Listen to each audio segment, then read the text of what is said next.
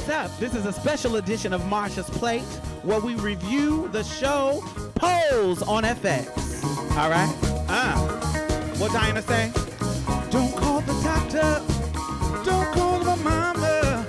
Don't call the preacher. I don't need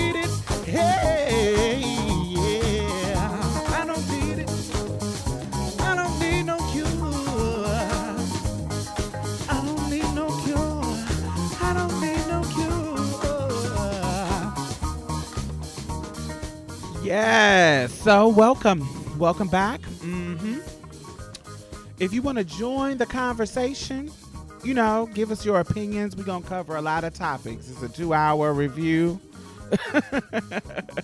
so we're gonna cover a lot of stuff.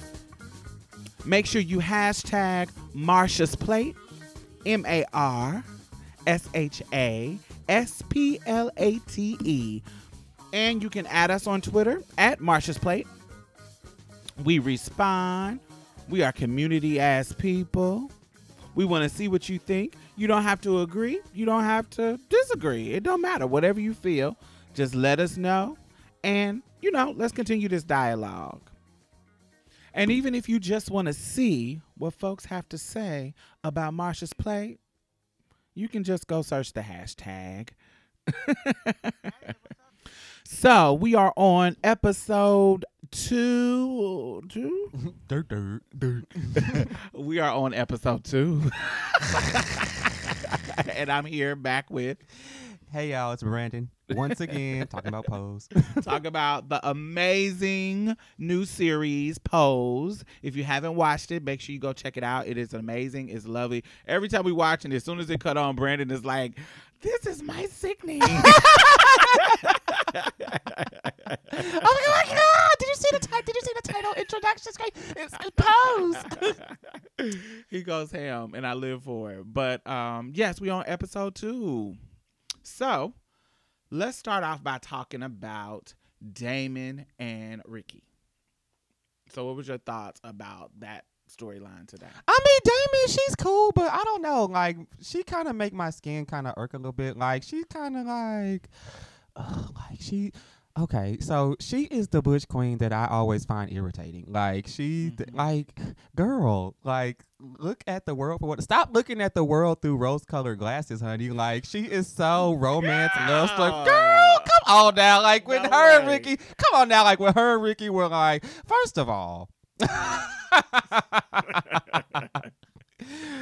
Okay. we all have our innocent times. You didn't have no oh. innocent moments. I guess before I became a prostitute. but That was the world grow you up real quick. yeah. so what were you about to say? okay, so da- Damon and Ricky. Okay, so it's like, girl, like I. Why do you? Okay, so she feels like I don't even know where to start. First of all, I'm just gonna start off with when they were sitting on the bench, like I- the whole scene when her and Ricky were at the pier on the bench trying to have the romantic moment, things like this. Mhm. I'm just thinking, like, girl, Damon, girl, just get that dick, honey. Like, why are you but, don't you, but don't you think that's like a um a stereotype of gay man? not just a stereotype because I know we're a little bit more open and free Mm-hmm. than um and I'm and I would sometimes when I say we're, I'm not talking about as if I'm a trans woman and I'm identifying with gay maleness. I'm saying we. And sometimes when I say gay, I mean all of us. Like Uh-huh. I mean queer queer women. I mean trans women because gay community to me is all of us. It's like saying LGBT for me. Right. Um, so when I Me say too. we, I'm talking about us as a community, not necessarily. I don't want y'all to think I'm saying, "Oh, I'm a gay male," and that's not what I mean. Um, but when w- sometimes, Or the trans women that think that they're not part of it either. or- yeah, as that well. too I, as well. I'm a woman. a queer woman, okay. cute. you still That's under the umbrella though. You're still under the umbrella of LGBT, Yes. of the gay community, of our. but yeah, I'm with you as far as that. Yeah, so I I feel like when we've gotten so far deep into it, we don't have that innocent no more, so we don't connect to that. I we are more free than the straight folks. Not all of them, but we're more free than the straight folks. So us being a little more sexually fluid is kind of our norm. It's Mm. kind of our our that's kind of like what we are. We when we got out of the box of straightness on how to be a male, how to be a woman, we didn't jump in. Most of us don't jump into another box of rules. We kind of Mhm. are a little bit more free. We didn't been, we didn't we didn't go against society to become some somebody else's box Right. to be in somebody else's box. So when I looked at it, my initial reaction was like, "What? This is unrealistic. he would get that dick." He would be getting that dick like on that bitch, baby. now, so in my mind, I was like, but I do remember a time when I told my trade that I was really puppy dog in love with. Yes. I'm not ready, yeah. and I wasn't ready to fuck. I was always ready to suck that dick. now, I don't remember a time that I was like, no, I don't want to suck that Five dick. years old, wearing it out. and that's the real shit. I've been sucking dick for a long time. I re- the first time I sucked dick, it was me and my um my mother's best friend's son.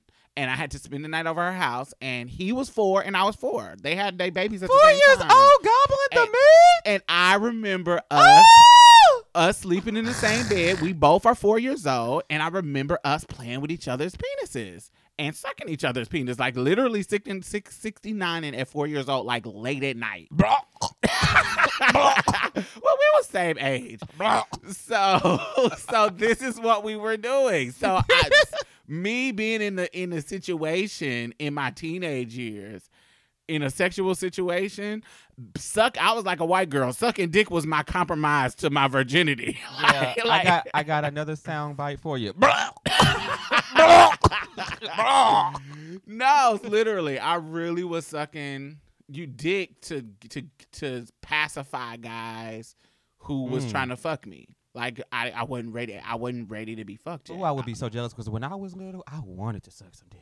Really. And I never could, like I wanted to get molested. I wanted to get raped. I wanted to suck dick. I wanted to do all that was your. I wanted a man to kidnap me and rape me. Where do you think that that came from? I don't know, Probably like- TV. Like I like it I, probably was. used to. like remember when I told you when I watched Showgirls and the black stripper girl, Nomi's friend, TV, when yeah, when Nomi's friend gets raped Uh huh. and she's gets, I mean, she got raped by like five or seven niggas, like Was just. it? Was it? I thought it was just. It that was dude. no, it was like a gangbang rape thing. Like she got raped. It was like black niggas, white niggas. Like she was lucky Oh. girl. Like she, Ebony from Players Club. Yes. I just came here to dance. right. And that's it.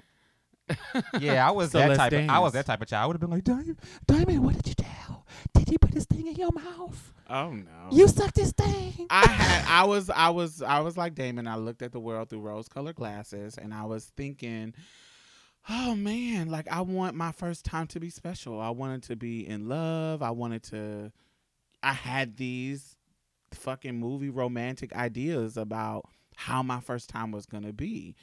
And I gotta say, it was my first time wasn't with the person that I was infatuated with, but it was romantic and and pleasurable. It wasn't Mm. like um a dud that some people go through on their first time. It was actually pleasurable. My first time, he it. had a little bitty piece, so it really wasn't all that great. But did you know pieces what what a big piece was back then? I didn't. knew, I knew that I wasn't moved by his piece, no, but he was fine. So daddy fucked me. Yeah, so you were but- just into it. Yeah, but it, but like it was funny because, and actually at the time, it's funny you say that. I didn't know. I just knew I was like, oh, okay, well, whatever. He's, but Yeah, I ended up having him again, bumping into him. He hit me up on Jack like years later. Like Uh-huh. this was like woo, like it was 2003 when I first fucked when I first met him. I hooked up with him again. This had to have been like 10 years later. Mm, 10 years later, whole new, whole new me. right. And uh, baby, peace was late. I was, I I, was. that's happened to me before. Where I I, met a like- dude that I had messed with when I was younger, and I was like, "Oh, he got a big old piece," and da- da- da-. Yes. and then I seen it years later. I'm like, I was going in for this. "This is what I thought was love."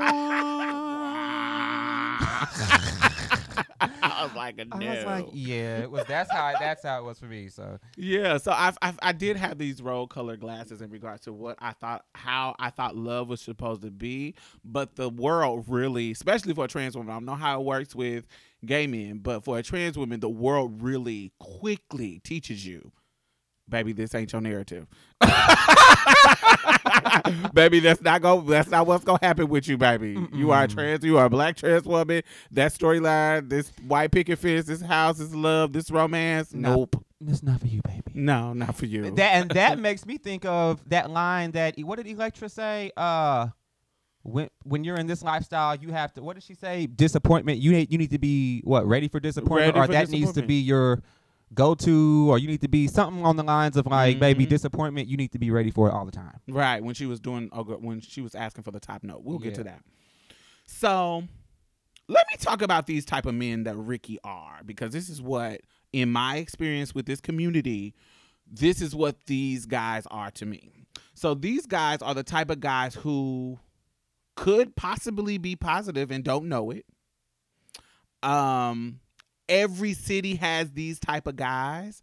Like they are like in Indianapolis we call them boys from the beat because the beat was an area where after the gay club everybody go park their cars and hang out. It was like one little strip of street. Uh huh. And so we called it beat. But the dudes who were like like Yo. this Ricky type boy, they wouldn't be in the gay club. Sometimes they would pop up in there, but they wouldn't be in there, but they'll be on the beat. They'll park their cars or walk down to wherever they live at and if they ain't got no place to stay, they'll be tipping around the beat talking to all the girls.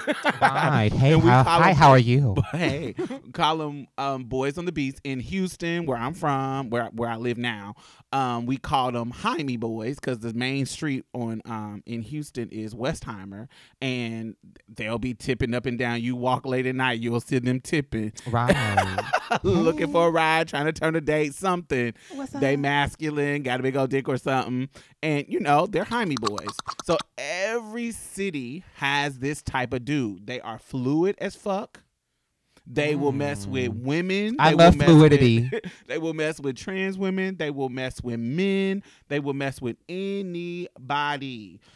Diamond tried to say that this dude that I deal with is a Jaime boy. He is a quintessentially a Jaime boy. Everything that I just named is him. Anyway. they do have a heart, so they're not just mindless, empty people. They do have a heart. They do have feelings for some of the people that they and care about some of the people that they encounter, but it is very fickle, it is very mutable, it changes with the wind. They're the type of people that has the potential to be very harmful to your life in multitudes of ways. but it can also be so beneficial. Mm, so I ain't seen no beneficial one yet. The dream Um, killer, baby. But they they are they have really intersectional tastes. So the people that can fall prey to them is all of us. Women, women usually call them down low men. That's right. Gays usually call them the trade. We Mhm. usually trans women call them tranny chasers. Until we find out that they mess with me, and then we call them faggots.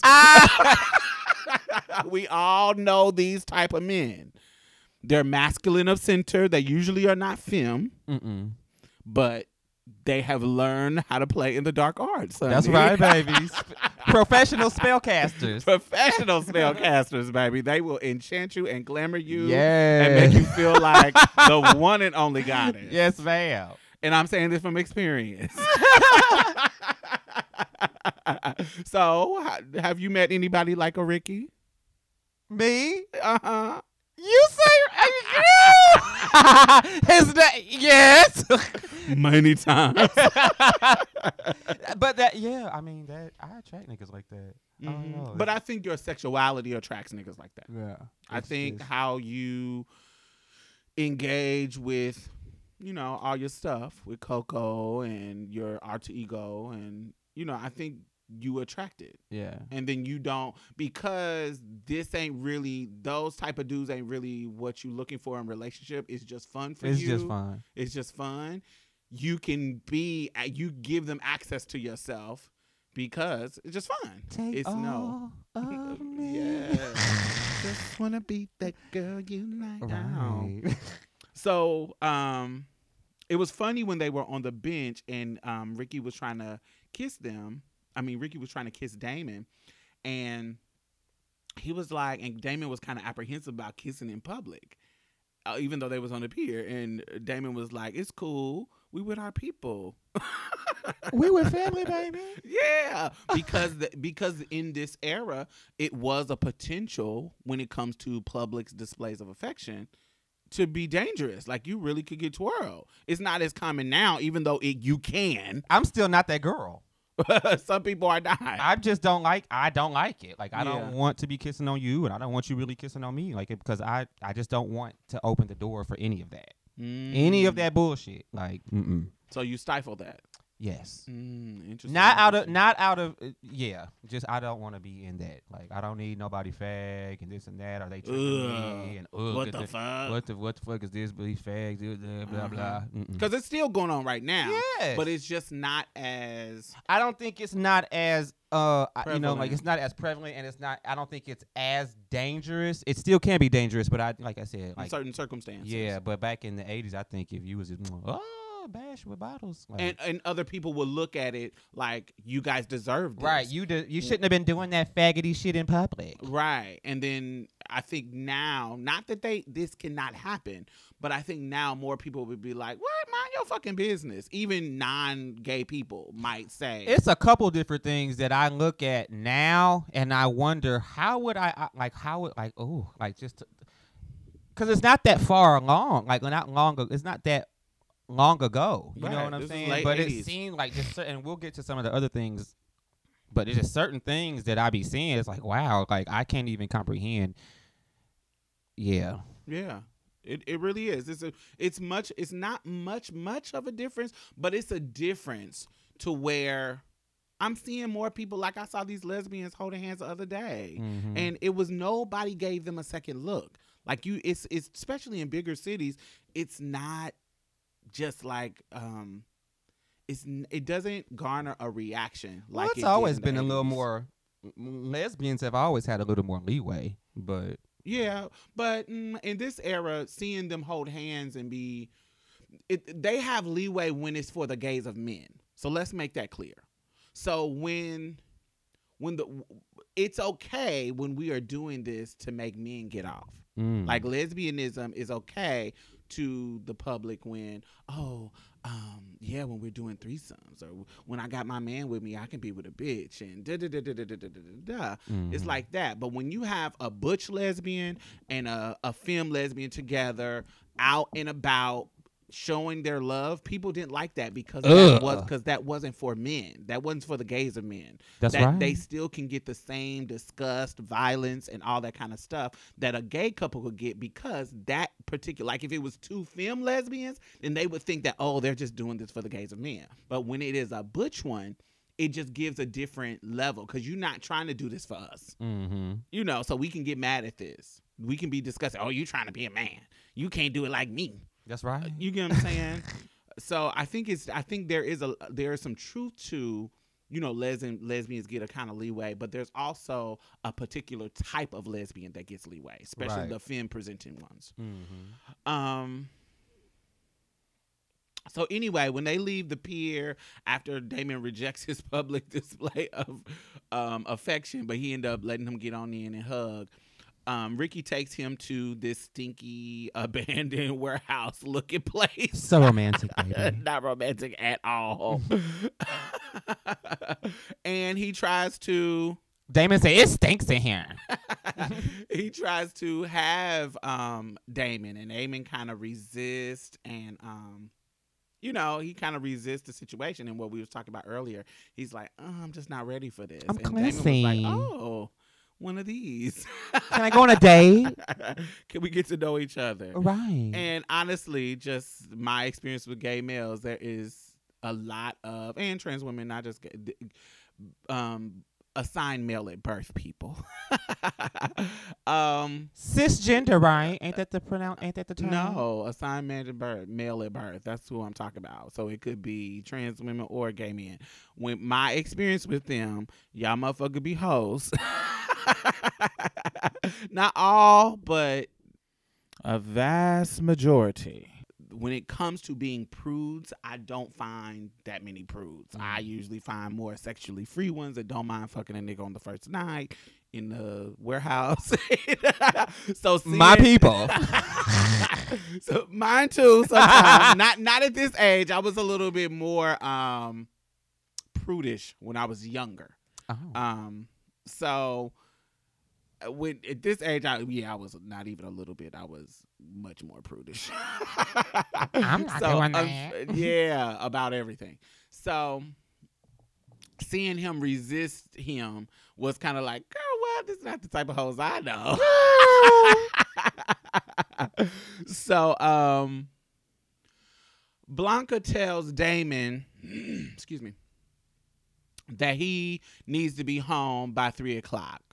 Uh, She was on her mother tip, and she said, "I thought it was funny that she said three o'clock because most parents would be like, you know, be in the house for ten. Well, you know, she said, well, you know, my daughter, I'm glad my daughter be out with her man, you know. So I'm going to give her some leeway. But, she, you know, I told her three, and yet and still. Yeah, this still Damon was late. he comes when the sun is coming up, My girl. Baby, I was with my husband, honey. and he tips in, and all every floorboard is creaking. That's right. he tried to sneak in. And baby, every single the door slams hard. He tried to close it soft. He gotta close it. Ain't no sneaking when you living in the ghetto, baby.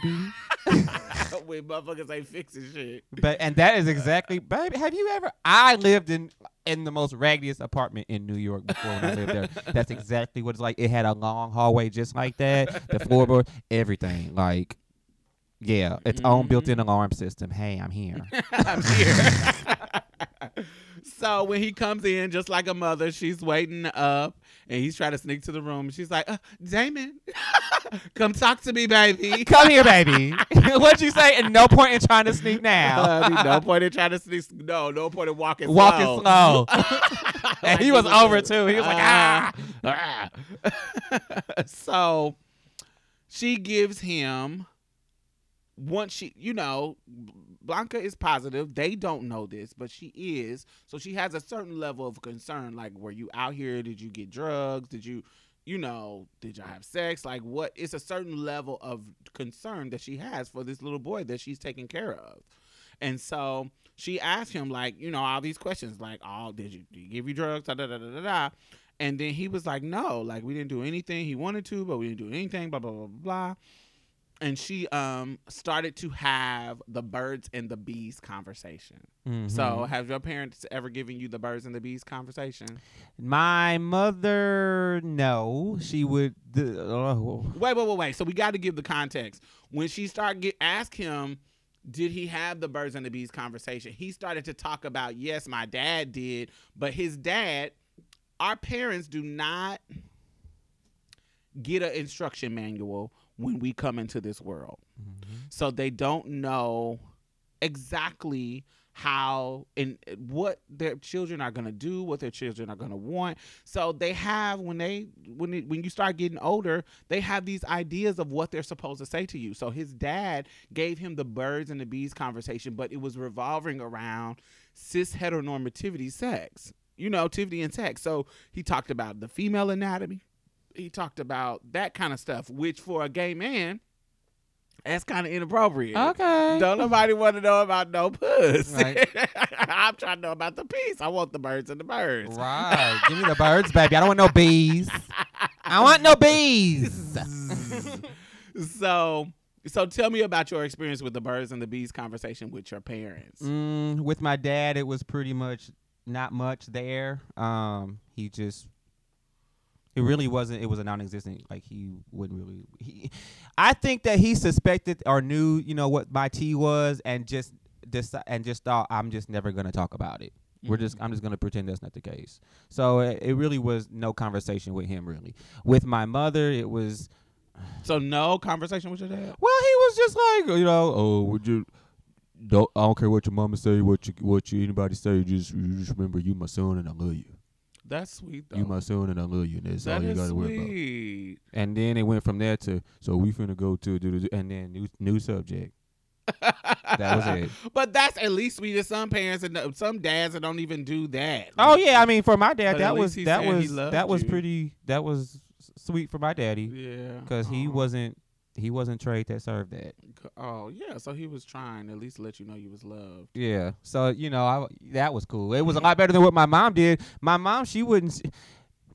she would just she would always just try to scare me. Like it was Mhm. just you know that crazy stuff. Like it was always when it came oh. when it when it came to sex, it was never educational. It was always you know you you you'll get AIDS or gays will rape you or you know shove it up your ass and this is what it is and you know that or I, my son better not bring no nigga in my house saying this is my boyfriend. I'll kick his ass out or you know shit like that. Like it was never any. was It was never anything scare, motherly and nurturing or trying to be educate or educational like what Blanca served Damon. Mm, Nothing that would serve me well. right. Nothing that I could use. It was always I'm trying to put fear in you. I'm trying to scare the gay out of you. I'm trying to make you veer away from that faggot shit. So let me tell you all these horror stories of what could be and what will be so that you won't do so it. that you won't do it. right. And Yeah. So That- that's what I got from my parents. that doesn't work.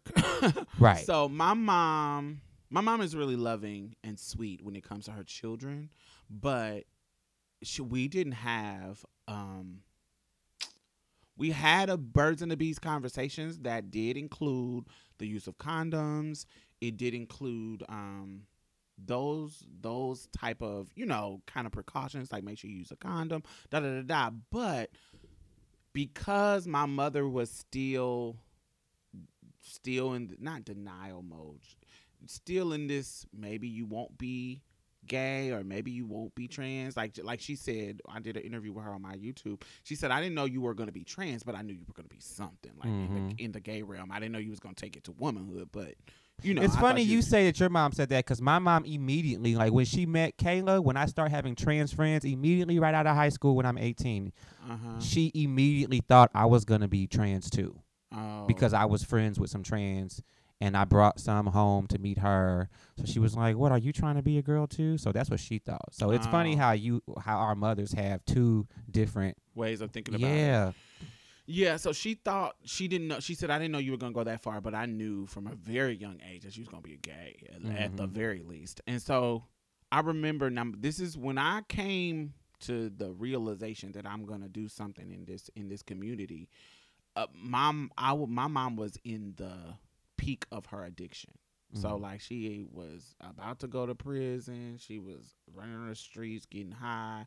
She was in like the trenches of her addiction. And I remember my grandfather had an apartment in this um in this building. It's, ca- it's it doesn't exist now because now the school bought it, but it used to be called the Wybacker in Indianapolis, and it was like income based and people just ratchet. Just was it's like projects. And so my granddad lived there because he was getting a uh, disability check, and my mom he was on drugs, and my mom was on drugs, and they were just living. So I was in a group home at the time, so I came to visit because I did have some time. They weren't they didn't live far, and we were in we were in the I was in the bathroom sitting on the toilet, not using the bathroom, but just sitting on the toilet while my mother was um, in the mirror. She was in the bathroom too, and so this is when she brought up the she basically in an awkward way was asking me was I gay, and and I didn't want to how did she ask you? Like she was like you know that um you can you can tell me anything right? You know you can tell me anything. Mm-hmm. so do you have a girlfriend and i'm like oh god i hate that question no i don't have a girlfriend oh my And mama used to always like- ask me that and she was like so um do you have something like a girlfriend no, so And I'm like, no. She was like, I mean, you know, and I think because I was kind of avoiding it, it was forcing her to be really direct. And she was like, you know, you can tell I'm your mother and I'm going to accept you in any kind of way. You don't have to hide anything from me. So she's not. She's not. She don't want to ask me, "Are you gay?" But she is. She's trying to. Force she's like girl sus and so she was like, if you want to, she was like, shit, I'll have, I'll pay one of these motherfucking dope things to give you some pussy if you want to get some pussy. no I'm like, gross. I'm like, what? She was like, shit, somebody of, I can get somebody to fuck you. Mm-mm. Like, if you are you still a virgin? baby, Deanna was was like, like- honey, let's get it poppin', baby. I was like, really? Is my mother trying to get some women, some grown women, to have sex with me? It was so awkward. She said, baby, ask any other younger male friends. Will they be upset? I was gagged. I was like, no, I don't know. I'm a virgin and I don't want to have sex. I don't know. I'm I- classy. what? I don't want to know. Are you? And then so finally she said, "Are you gay?" No, I am not gay. no. very nasty. No. It was very the gayest no I have ever said in my life. and then you get real mad and that heat flash go Yes. over you. You be like, Uh, ugh. Why are you asking me this? And, you, and then she's like right in front of the door of the bathroom, so I can't I can't walk out in a without an awkward moment. That's And right. I'm like, oh my god, like, why is she asking me this? And why is she trying to have me have sex with dolphins? It was so awkward and annoying for me. I was like, what is she thinking? like it was over it. I was so over it. So I couldn't. So finally, she walked out the so why, as soon as she walks out, she asked my grandfather, um, "Don't you want to talk to him?" Like she's trying to get a male to come in and say, but my grandmother, my grandfather worried about getting high. He ain't worried about. And then my grandfather has always been the one. He was real fucking violently abusive to my grandmother, but to me, he was super sweet because I do think that my grandfather was queer. I don't. I don't have anything to that he didn't say it, but it was something about my grandfather that made me feel like he was either trade or something because he was super protective of me and super some of the conversations he would have with me they didn't talk about that directly but me looking back on them made me feel like he understood me in a certain kind of way but he couldn't express it Mm. so, but in this moment, baby, he wasn't worried about none of that shit my mom was talking. He was trying to get to that crack, baby. It Not wasn't worried about and and sent me on my way. So I never had a birds and a bees conversation that was not awkward. It not in regard to that age. Mm. Um, but luckily for me, I had schools that had comprehensive sex education. So I was in certain spaces that was allowing me to have good get good information in regards to sex, condoms, um, anatomy, and how to have those hard conversations around using condoms and um, stop the situation. I did have like school and um, counselors in the group home that I was living in because it was mostly male and this was some girls. It was two girls. Um, it just I just had good people around me that was giving me those kind of conversations. But I'm So sure that the didn't miss it. conversations that you were getting were mostly, you know, heteronormative conversations, man and woman, no, birds and no, bees, no, no, no, no, no, no. or are they you not got them, Oh, not from my group home. They knew because in my group home I was able to be it. Like Oh, okay. there was no consequence. So if they asked me was I gay, uh, yeah, motherfucker. Uh-huh. I didn't- and And yes, it was like that. So even even my first time dressing up in drag and getting up in geesh, I was at the group home and I was out a lot. Out, it's like I wasn't scared to show them because these ain't my motherfucking parents. These are not my people. Mm-hmm. I was scared of my mother because there was a disappointment there. yeah. I was scared to disappoint my mother, and so I didn't want her. Um, I didn't want her to see me dressing up. Um, at the time. Um, so it was it was a level of they were able to be honest with me in regard to that. Um, and talk about it. Now I didn't learn like the ins and out of sex, like about douching and you know how to prepare for sex until I got into some with some gay friends, and they like, oh honey, you oh, you were painting you were painting the children, baby. no, I wasn't having sex yet. oh. You see what I'm saying? I, I had my I had my first sex when I was 16. Didn't have it again until I was 18, and didn't have it again until I was 23. Nobody taught me about dishing either. I think I was just in my mind one day wanting this boy to fuck me, and I was like, "Oh, he got a big old dick. I want him to fuck me, but ain't it doo doo in my booty hole? How am I gonna get that out?" And then I took that my mom's pink bag with that long ass nozzle, Her her Yeah. douche bottle. and the one or with the nozzles, the holes on the side, and then when you stick it in you, it kind of hurts, and then when you pull it out, it the holes will grip into your walls, and it hurts. And unless you have the bag squads, nobody told me that until like a couple years ago. But I don't even use that no more. But Yeah, Yeah. y'all. If y'all dishing, don't use them pink bags with the the old school Yeah, water bottles that your grandma had. just do use the en- use the enema fleet with the nozzle, or use the water hose. Anyway,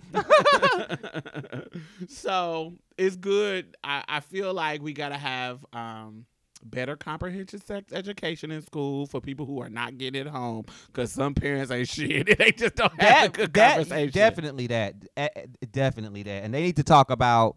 I mean, they should, man, like. They need to have like pictures of people with like genital warts on their booty hole and herpes on their, all of that. Like it needs to be real, really, really real. Because when I had my mm-hmm. sex education, it was like a real skim across the top, real let's just- Surface level. Yeah, like but sh- real shit. No, into- we like we had to learn. yeah, I had we to. I had to learn that through prostitution. Oh, Dude, yeah, I, I, most of my sex shit that I learned, all of it really, I learned it through what when I was prostituting. And it's it for one. It's funny. It's interesting that he was getting the conver. Blanca was giving him the conversation, while like you, the straight people were using. God, it's hard. They use with us. They don't. It's so. They're so about changing us that Mhm. the conversation revolves around AIDS and the fear and the fear mongering to say, like your mom did, hey, if you don't do this, if you don't stop with the, the path you going down, even if that you ain't even even admitted to them that Mhm. you gay, because they have it in their spirit. and that was the case with me mo- for a majority of the time. Yeah. It was like you ain't even admitting they still like, oh my God, you're gonna go to hell. You know God don't like this. You Mhm. know you gonna get AIDS. You know you gonna do this is what's gonna happen to you. Yeah. Why are you doing this? It's like the it's no longer about me learning how to take care of my body in regards to sex.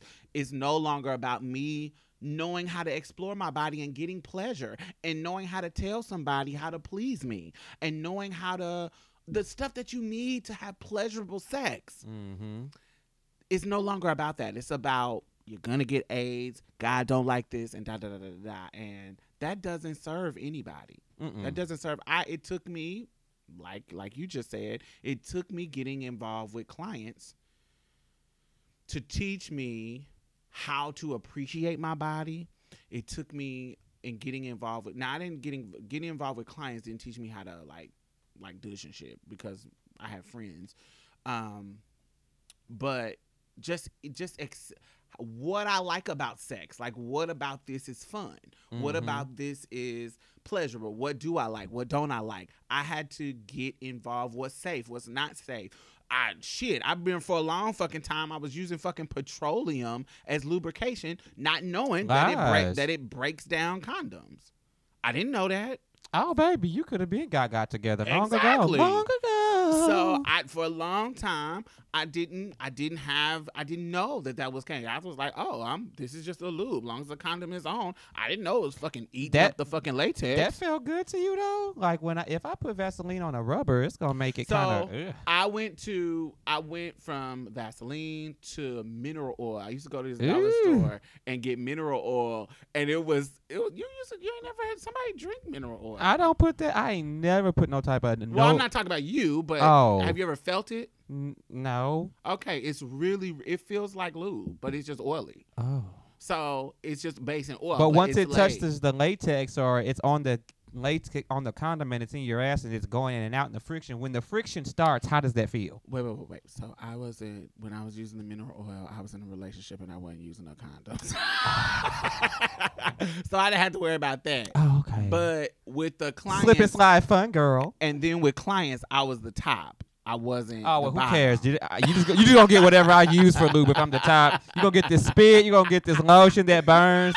You gonna get this Vaseline. Anything. I don't give a fuck. Bend your ass So over. I, which is the, the beautiful thing about being a trans woman escort, you have the choice to be a bottom or a top, and I was choosing to be top. When you're a fully clients. functional when you're fully functional, trans woman escort, fully AKA functional. when your meat works. Right. So, so you know, I I used I went from using Vaseline to mineral oil to using learning to use water based lube from people and then getting on the internet searching for stuff and saying, "Oh, I didn't know that petroleum breaks down condoms, breaks down latex. I didn't know that. Damn." And then you know switching to water-based lube and you know just all the things that you that Mhm. you learn over time. I wish that there was somebody like Blanca who was in my life to say, "Boom, all at once." But I got it over time from people like Blanca, not necessarily my gay mother, but um, you know, just people I'm living with and their experience in life with me. Well, and especially back then because this was that all this all of that shit was like brand new. yeah, all the AIDS stuff. yeah, the AIDS HIV stuff was brand new. It was just that disease, that disease, Yeah. that disease. you Yeah. know, so No, yeah. and they didn't have the education. And another thing that that goes through my mind is like, would Damon still be alive today? Would Ricky still be alive today? Like if, like if these were real people and they contracted it back then, what are the chances that they would still be alive? Like what are the chances that they can that they would contract it, and if they did, would they still be alive? I always go through that when I'm watching Pose Uh-huh. and I'm and certain characters, and then I and then when I but realize. there's there's certain people on the cast, not on the cast as main characters, but that you see like in the audience that that we know, be based on our community and them being open about it, that Mhm. that are from that era, that are positive. Right. Well, Hector's the only one that I recognize, but still, like, did like not him, but like, yeah, he's here, but who? How many ain't here? Right, but I think saying? there's a lot of people that are here, but there are a lot of people. I mean, I think Yeah. So I'm like, hmm. the chances are low, but, but from back that era, I think it would be low. But you know, I see a couple of relics mm. Relics. that's that's still around. And Hashtag still, still here. still here, baby. 2018. Thought you had me, but no. and think about how that happens. How like you get this diagnosis years ago, and no matter how positive people are, oh, this is not a death sentence. da, da, da," You still thinking, Mhm. God, I'm about to die. And you know, oh, uh, if soon as I get a cold, it's it's 18, it's not, not 18, 1989, and I got a cold. Oh my God, is this, is this the pneumonia that's gonna take me out? Right. do I need to get my black dress ready? like, Like, what do I need to do? woo, Like, what do I need to do? And then fast forward 30 years later, you still here. still here. All the things that could have affected your life, like you know, back in the day, like I, when I talk to people who are positive, they go through this. Not all of them, but some people say we go through this. Um, one, a couple of them said they go through the like not giving a fuck. I'm just gonna fuck whoever I want to fuck, free, da da da da da da da, and not have don't worry about the consequences because I got AIDS anyway. Who cares? There's some that do that. Then there's some that um go through depression. I don't want to do nothing that had to do with my dreams Mm. because I got this and now this is the end of the world. What do I need to try to go to school for? Because I'm gonna be dead in a couple of years.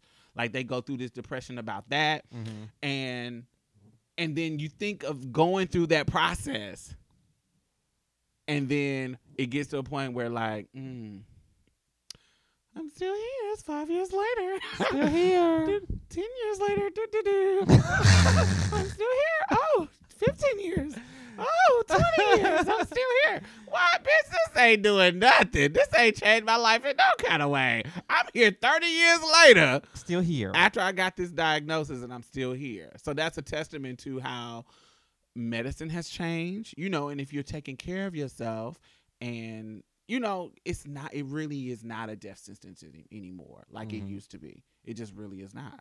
And so um yeah, so I thought that was interesting. Well, I think the strain was way more. I don't know. It seemed like the the HIV strain was way more powerful back then. I don't know how what's happened, but or is it? I don't know. But it just seemed like back then, if you got it, you was out of the party. Like, shoot, Mm. like a year, two years, but and not like a year, some like it was fast, like wipe out.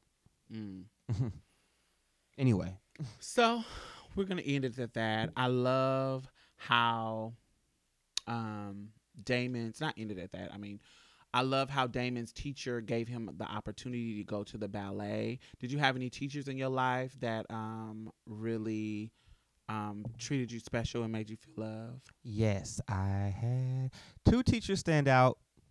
My eighth grade teacher, Mrs. Brown, I think she knew my tea, uh, and I think that's one of the reasons why she was so fond of me. Uh-huh. Uh, I like to be real extra and theatrical and dramatic whenever we would read our stories. Like we read, what was that story called? I know why the cage bird sings. Come on, Yeah. Maya. We read that. It was another one too. I just remember lemon sugar biscuit cookies or something. So I, it was another one of those Maya Angelou books or something. Mm-hmm. Uh, and you know, she just lived for you know, 'cause I gave her inflection and you know personality and flair and all those things. All the things gay people do. yeah.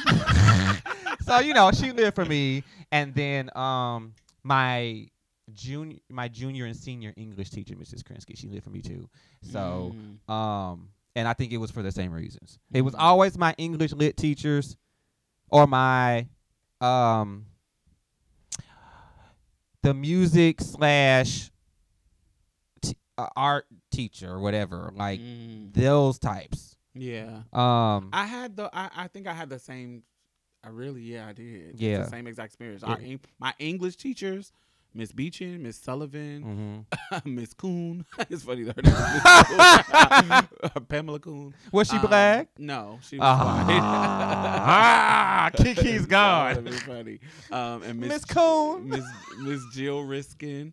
Um, yeah, Jennifer Beeching and Miss Maddie Sullivan.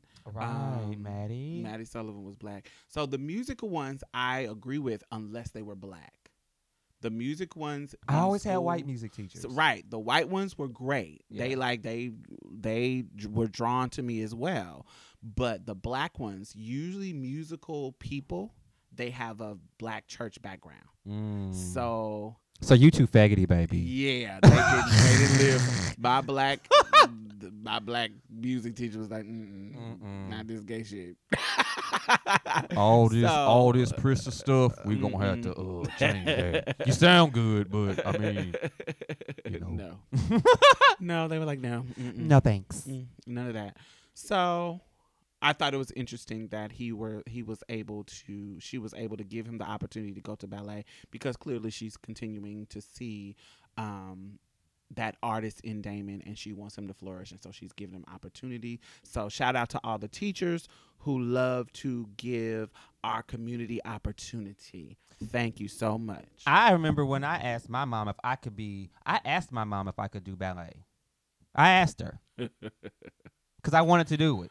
Stacy was not having it. Oh, baby, she read and then she started showing me pictures of uh, baby. She loves to show you pictures. She would show me pictures of dancers' feet, like you know how dancers get fucked up ass feet in them ballet Uh-huh. shoes. She showed me, so yeah, you don't want to do that. Look what happens to your feet, and then she would show me, you know, whatever what every dancer naturally goes through. But she would Mhm. show me that, and then you know read about the gay stuff. She would always take it back to the faggoty gay shit. But that time she used pictures of worn out dancer feet. But that's all she had to show me. I said, oh. it worked.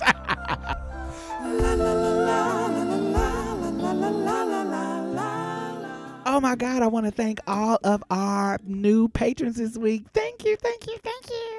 Yay, yay, yay, yay, yay. So, not only are you helping to sustain this particular podcast, you know, I also donate to other podcasts, I donate to other organizations. I have my finger on the pulse of the community. And I know a lot of grassroots organizations that are doing great work out here. So you're not only helping to sustain us, you're helping to sustain other people in a community. Because I put my money where my mouth is. You know, that's just the kind of bitch I am.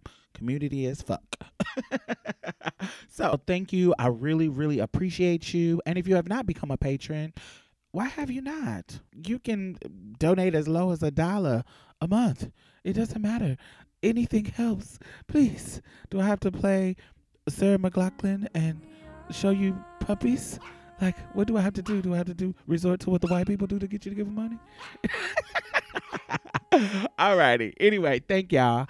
And the Patreon and PayPal link is at the bottom. Back to the show.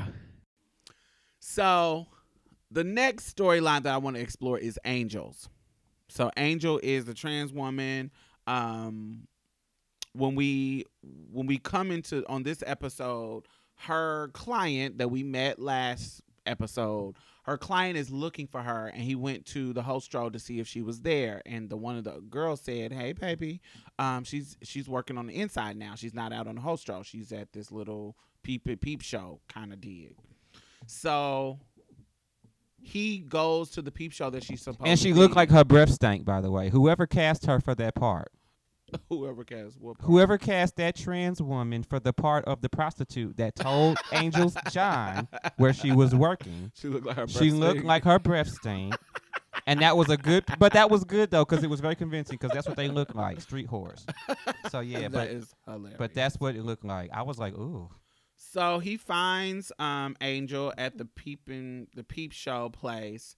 And what I thought was ironic is so she's at this peephole place that pays her basically you know she's she, you behind she's behind this glass and the clients can stand with this stand behind the glass and watch her excuse me and stand behind the glass and watch her while they jack off put some coins in and the in the thing will slide up and you see her so it's safer for her because she's not on the street and could be killed and end up in the gutter. She's, you know, they don't touch her, so she get to just be. They just get to see her. Um, so when he walks in and he tells the guy who is the attendant, the little sex, it was a guy, a cisgender guy, and he asks him, "Well, I'm looking for Angel," and he says, "Oh yeah, he's popular," so he misgenders her. mm-hmm. But I thought it was interesting that he misgender her and doesn't respect her identity. Yet he is ex- yet this establishment that he works for, he's probably one of the owners or whatever. Um, they exploit her ability to draw clients in, so they don't mind her being in there. Mm. Think about that. I never thought about that. Right, so you don't respect her, but you have her here as because we seen BBW girls, which clock that because a lot of times people don't understand that there is a there is some mirror reflection when it comes to trans women and big full figure girls Mm-hmm. how men treat us because it's it's not pop culture to fuck with us, especially back in these days. It you know people used to get teased for fucking being for fucking with fat girls. So niggas would not fuck with fat girls, be fucking with them on the low like they do trans women, but Mhm. not tell other people that they like fucking with fat girls. And they do it nowadays too. It's just we on some body positivity shit. So it's like, oh yeah, I like me a big girl. So now they're kind of they have room to be proud of it in the same way that trans women are, not as far along, but there is some parallels to how men who are ashamed of being with big girls treat them is opposed and compared to how men who are into trans women treat us. Because a lot of big girls has hit me up and said, you know, this story about you, how niggas just hit you up at three o'clock in the morning. I've experienced that, experienced that too. How they don't want to, they don't want to fuck with me um, in public, but they don't mind coming to fuck with me late at night. And they don't feel the need to give you any type of respect or courtesy, such No. as, "Oh, I'm right down the street. I just left the movies, and I'm right down the street in front of your apartments. Let me come over and fuck." Oh, I'm Right. not ready. Well, I gotta come now, or I'm about to just go home. What? Right, all Shit that like kind that. of shit. exactly, shit like that. So there was a parallel, and I like that it showed um there was a big girl in the peeping tom place yes. the dude was looking at. Jiggling them And fun it, bags. it was different girls, different. There was a big girl, and then there was a um a white big girl, and then there's a Puerto Rican trans woman. So when he comes in, the client the client is kind of giving her this conversation about how you know he doesn't like seeing her in this spot and how he's jealous of of her situation and i think it's it's not strange like i know this conversation like i've been in this conversation but it's just strange like like you have no this person is the same person that when she came to his job not to his job she was out on the street it's not like she walked up to his he up to the office uh-huh. she was outside and she saw him and asked like, "Hey, do you want to go get some coffee?" Because they had a moment the last time they had a little session, and in this episode, you learned that they didn't have sex in that session. Um, I, it was implied because I thought it was.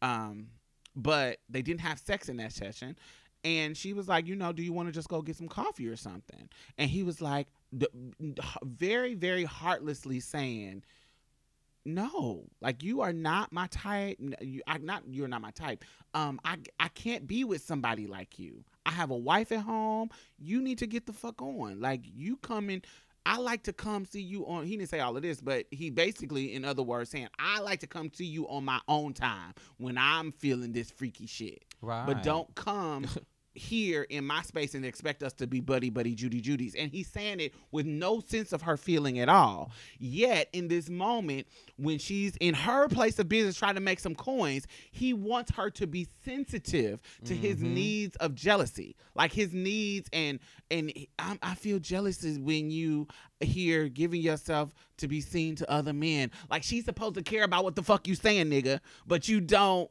you don't give her the same court courtesy and sensitivity around when she comes to you needing a friend to talk to and have a drink with. And how many times have we had that conversation? Exactly. How many times?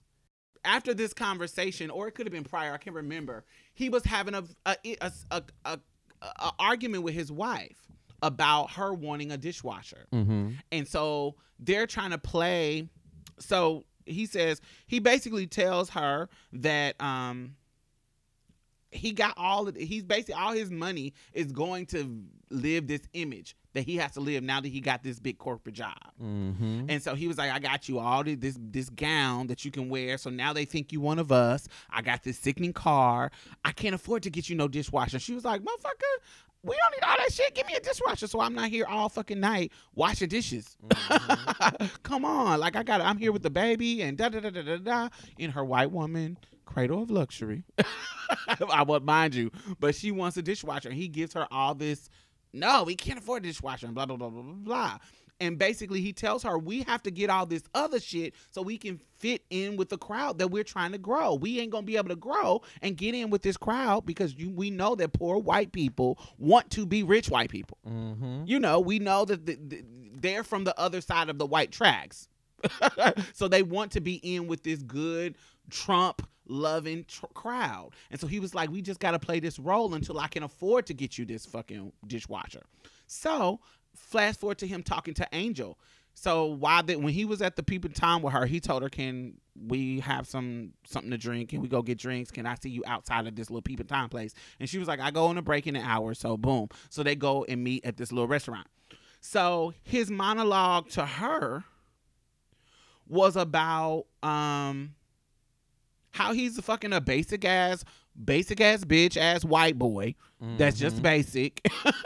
he says that he's just basic ass white boy, and she, and she's extraordinary. Basically, her angel, the trans woman, she's extraordinary because you're. I'm like I'm here. Try, I'm in the middle of this life trying to fit in to be somebody else that I'm not because I feel like I value this other space, and here you are, the opposite of me, fighting to be who you want, who who you determine you are.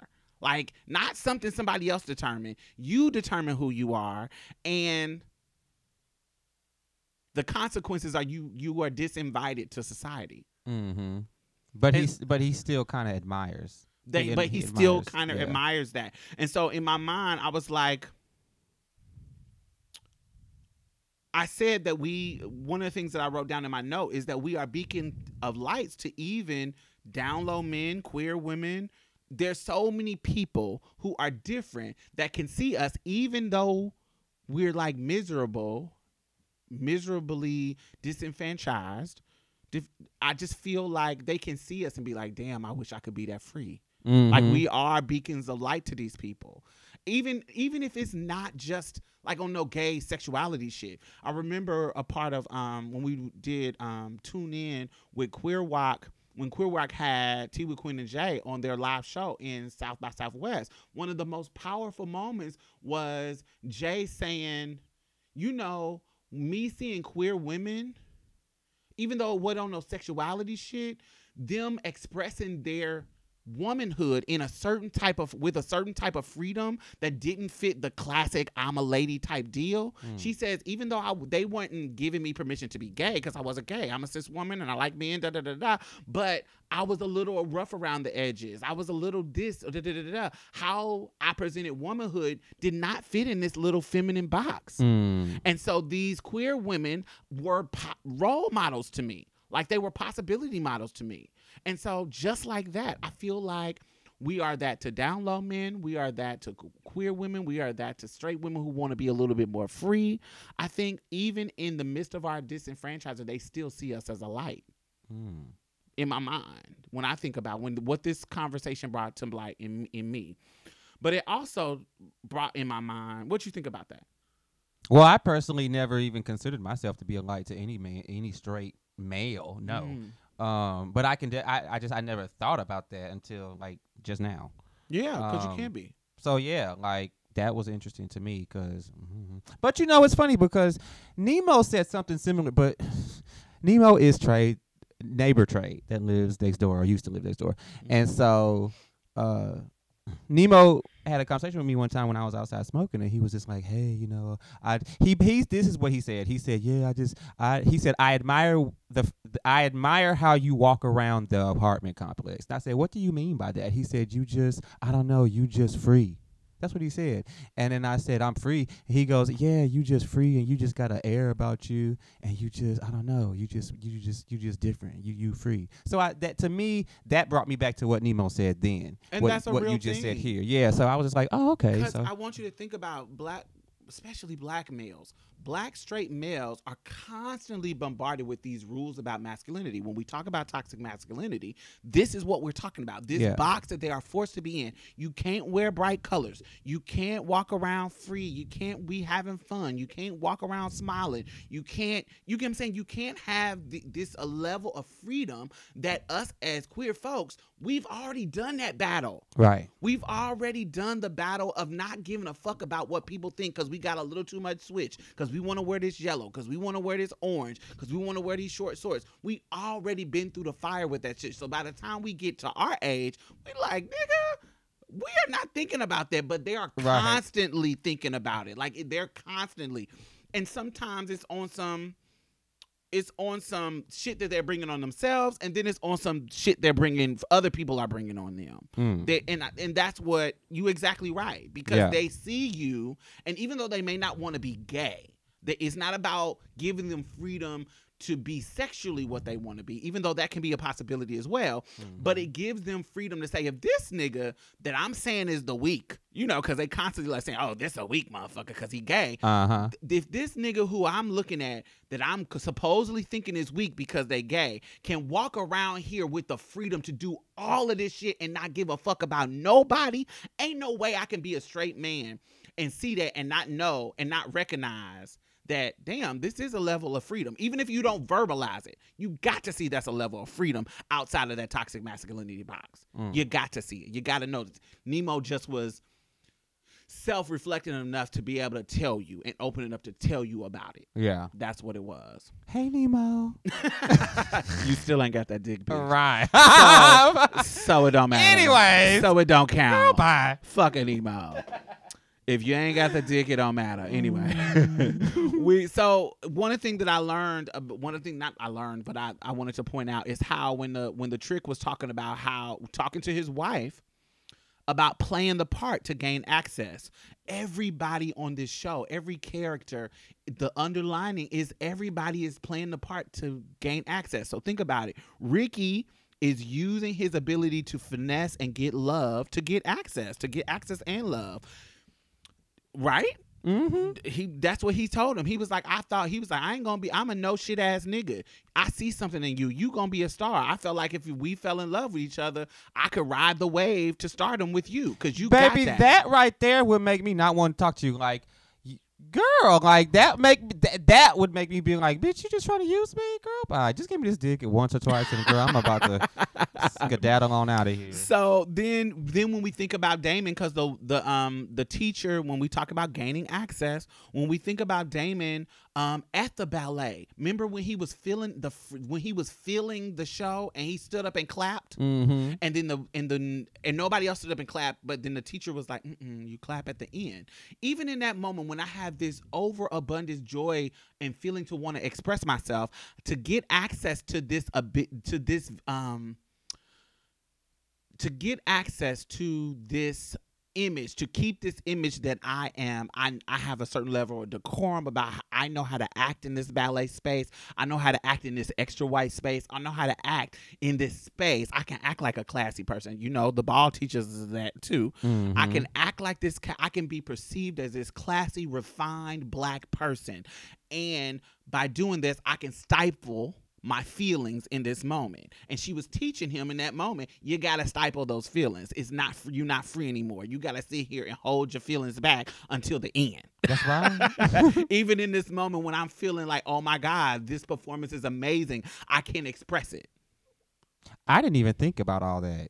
but that well you know this is diamond style you talking to so when I think about that, when I think about it, like he's trying to gain access to this vision, to this image of I'm refined, I'm classy, and so she's teaching him. This Mhm. teacher is teaching him, hey, in this space, you got to act like this. So then when we talk about um Elektra always being on her on her dynasty shit, she's Elektra always girl. Elektra is always on this.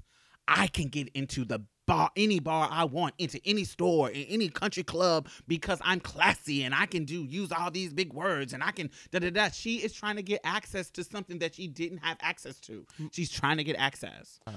So then we have Angel trying to get access to some some resources, playing her fucking clients. Girl, should we need our things? she says, "I'm trying to play this sexy kid." And remember when he first came into the peep peep show? I thought I was turned the only one that noticed that. Like when How- she looked, and when then she she, looked. just when you said, "Oh, turn it on," I said, "Oh, Mhm. she noticed it too." Mhm. How she immediately went into character. Like, Yeah, oh. she and it reminded me of like Westworld with them robots, like how the Uh-huh. robots just turn it on. For she she went from like kind of gagging that he was there, and then just turned on the sex doll. sex doll. right. Yeah, because I, was know like, this is what you like, so I'm gonna oh. turn on this sex kitten for you, and we go from there. So anyway, d- I wanted to ask you, what kind of variations of clients do you see in sex work? Very ooh. Variations. Because I, I Um, see this type that will get jealous and they don't they don't they don't admit that they're gay. Um, I see the types exactly like him who are willing to. Oh, as a as help as a as a as a man, as a gay man, Uh-huh. work doing sex work. I didn't encounter that much. Right. Maybe a few times, not often. And it Uh-huh. was a, you know over a long period of time. Uh Maybe a, not often. Um, I think that's more for the trans girls and the women. Uh huh. For them type of clients. Uh, but yeah, I mean, you know what type of clients you meet. You meet all kinds. You meet the ones that want to date you. You meet the ones that want to just you know use you for your s- whatever. Mm-hmm. They fetishize you. You meet the ones that promise you the sun, the moon, and the stars. You don't get nothing. You know? but that, but that two fifty an hour or Right. whatever your rate I mean, is, whatever it is. whatever You know, you is. get the bullshitters, the liars, and every once in a while you get that one that is for real. Uh-huh. You know, uh, but then usually those usually come with more strings, like they're probably crazy or they're abusive or they want to call you at four or five in the morning. They have unrealistic expectations about you know what the the boundaries of the relationship or what the situation is. You have some that feel like they own you because they're giving you things. And I was kind of wondering if Angel's relationship and the white man's relationship. I don't even know what his name is. What is his name? The the John. Oh, I don't know. Yeah, I don't even know what his name is. But I have I'm wondering if it's gonna go from have we even talked about that? I keep jumping ahead. What? The like apartments and stuff or the We're agreement about that to they. We're about oh, to get to it. Okay, so I'm just asking you about clients first. So go ahead. Oh yeah, but um, I just wonder if like maybe he's gonna be one of the types that like offer or even maybe perhaps come through and provide, but then once they do that, they feel like you I own you, so do what I say, you're mine, you know, stuff like that. So I don't know. Those are the types that I've met. Yes, and so that leads us to eventually, um, when they're having this conversation, um, he's she. He basically offers her. He's he's basically explaining to her that um, you know how he's admiring her, and she was like, "That's all good, but I need." There's certain things that I need to do. If you want me, if you're jealous of me being in this situation, it's certain things that I need for you to do to step up to the plate and he's to to do if you want me to stop seeing other men I'm not a cat woman. If you want me to act like a cat woman, then you need to treat me like a cat woman. I need a house. I need a house. I need. I mean, I need an apartment, and I need an apartment for a year because I don't want you to change your mind in in in mid thing, and then I'm stuck. Oh my god, I ain't got nowhere to go. Smart girl. Smart girl. So even though she didn't get her money at first on the very first session, Because he didn't have sex with me, girl. I don't care. He didn't You- have sex with me. You you're not paying for sex. You're paying for my time. he lay with me and told me how pretty I was. You're paying for my time. I, she, he picked her up from the host stroke from her trying to get money. And so while you sitting here fucking laying up with this fucking nigga for an hour, you need to get your money up front anyway. Because she could have been turning some tricks on this in the car. well, instead of waiting don't well don't pick up. Diamond on the whole so because she's gonna want her money even Diamond if y'all don't have be. sex. It's 2018. Diamond ain't gonna be on no motherfucking host. I'm fucking on on the internet. I'm gonna put my ad up there. right. so um and she was like um she was and she basically was like you're gonna have to give me some coins. And then she then she was like you know this is just my way of keeping my dignity even though i know you giving me scraps under the table because you sitting here in the same breath telling me you're not gonna leave your wife. You telling me you want to keep me and own me but you you got the freedom to do whatever the fuck you want to because you got the resources to do whatever you want to. So this Mhm. is what you fucking need to do. And I'm willing I'm okay for now cuz she clearly said for now to deal with these scraps under the table because I got to take these scraps. I got to. I don't have no other option. I can either be fucking dealing with this $125 an hour at this peeping time, or I got you who wants to get me an apartment, who's paying my bills, and I can have a nice apartment, and I just got to deal with you whenever you want to see me. And, give me my clothes for the balls. And give me my clothes for the balls. That was her her arrangement. And he said he was down for it. But even in that moment, to me, it made me think, like you were leading to, it will lead you to financial abuse because we know this is cis women go through this too. You be with this fucking nigga with all this money and you ain't got shit for yourself. And then when he get violent or he get abusive or he get distant or he trade your ass in for a newer model, you ain't got nowhere to fucking go. You got to deal with his bullshit because you are financially in bondage with this motherfucker. Mhm. Because if you don't stay, you ain't got nowhere to go. You got to go home with your mama. You probably been pooching on all your family members. Ooh, I got this high rise and I got this sickening house and da da da da da. So you can't. you don't want to fall from grace and go back to your people and say, oh, I need help. Mhm. It's so many situations that can happen. Then you, especially a trans woman, you could be turned into a Elektra because Elektra got a fucking a gentleman that's paying for her shit. That's what we learned in this episode as well. And now you don't had all these airs and all this. I'm sickening, and I I was able to do this, and I'm able to do that, and da da da da da. And then this nigga wants you to do some shit that you don't want to do. He wants you to fuck him raw. That's he right. wants you to do this. He wants you to do that. He wants you to show up at this place when you got a ball to go to. He wants you. It, it can turn into a financial abuse situation. You have no one else to turn to, Mhm. and except for him. And if you don't do what he says do, you lose your apartment. You lose your food. You lose your place to stay. You got to go back down to the peeping time place if that motherfucker's still open. bye bye. So I thought it was interesting, you know, because when I'm whenever I'm in these kind of situations, it's hard for me to finesse a nigga because I like to keep it real and I like to be under my own rules. So it's hard me for me to finesse a nigga out of some a little money. I can finesse you out of a little money, but I'm talking about for an apartment and that kind of finesse level. I Oh, that I take haven't that, takes a that takes patience. Yeah, I don't- and you been that play. You gotta play those type of games, and yeah, I ain't never been that girl. Yeah. I've never been that girl. I can get a nigga to come and give me um the most I've ever been paid by niggas is about like twenty five hundred. But like ten thousand and da da da now like I had a bunch of clients, but I'm talking about in one one trick. You know, they'll give me twenty five hundred for some surgery here to get pumped here. To, you know that it'll be something, but it won't be some big mo- money, long money that I see some bitches get. Mhm. So um I remember last night I had a conversation with I put on Pose. I played it while he was here while we was having our session. and as soon as we got done having a session, the the ending when we were like when we had nutted and da da da da the, the- hater hater um uh the part was on when Angel was having a conversation with him. What conversation? The conversation with the trick. At the diner? Yes, at the diner. Oh, okay. So that was the part was on. So he got enamored into the conversation, like what? And we had this whole conversation. So our his our our he's uh, a sports player, and he, and you know he's on the down low, and our history is we anytime he come into the city, he sees me and he's like, you know, I can't even like I and and our conversation is is just you know we become people therapists. mm-hmm. So they share all the stuff. he was like, I, I only watch trans porn. That's what I get off into, and I'm the opposite. I only watch straight porn. Mm. Um, we we um we like each other's session because he knows how to be aggressive in the beginning and then flip it to submission, and I like that. I like to be submissive in the beginning and flip it once the sex start. And so he knows the balance of me and I know the balance of him and we like match. So we do re- we do have really really good sexual chemistry. But at the age that I am now, I'm not looking for anything from people. So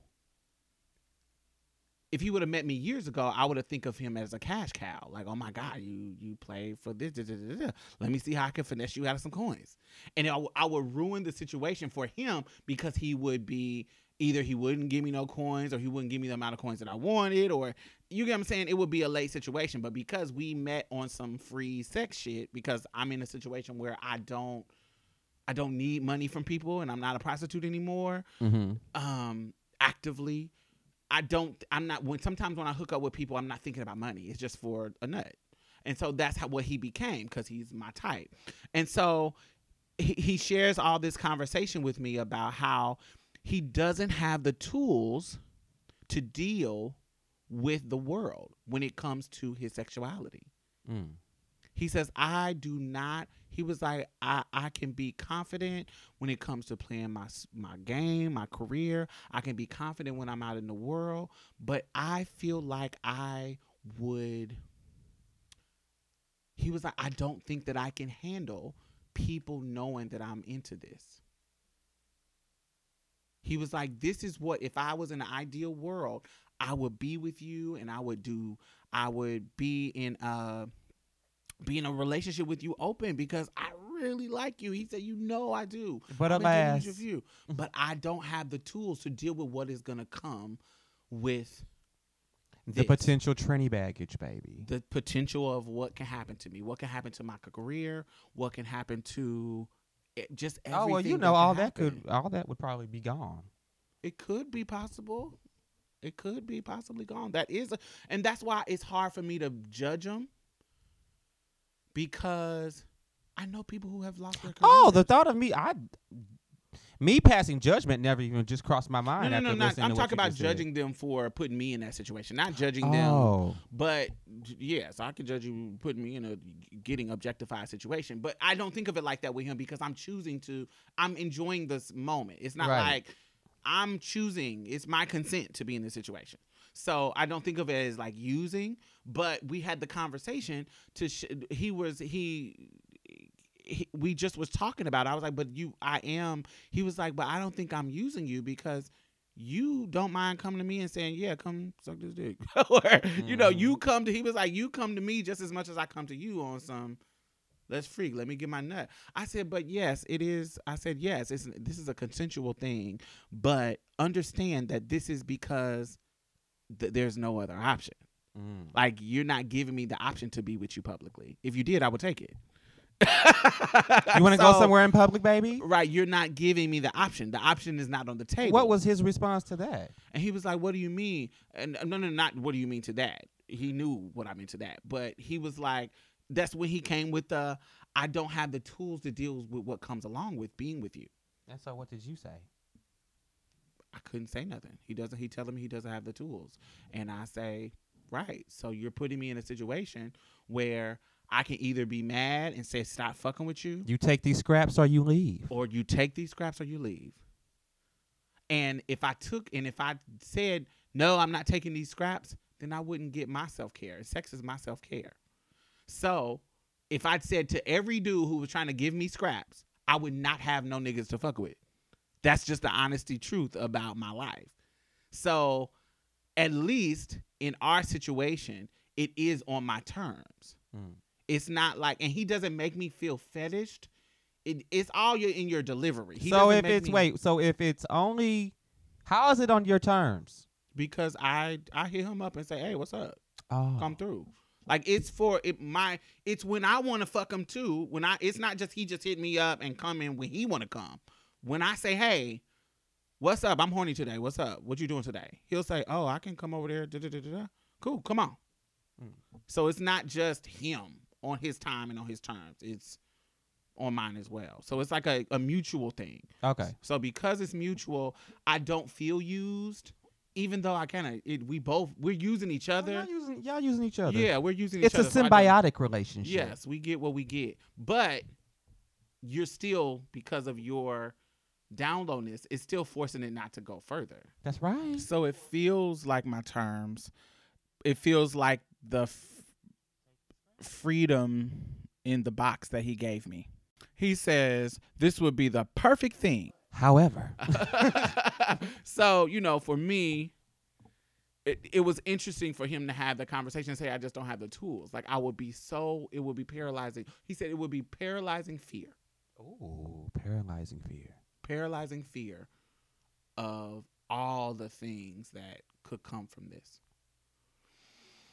So, and that's understandable Because The life of being a, a tranny. as a trans woman, bitch.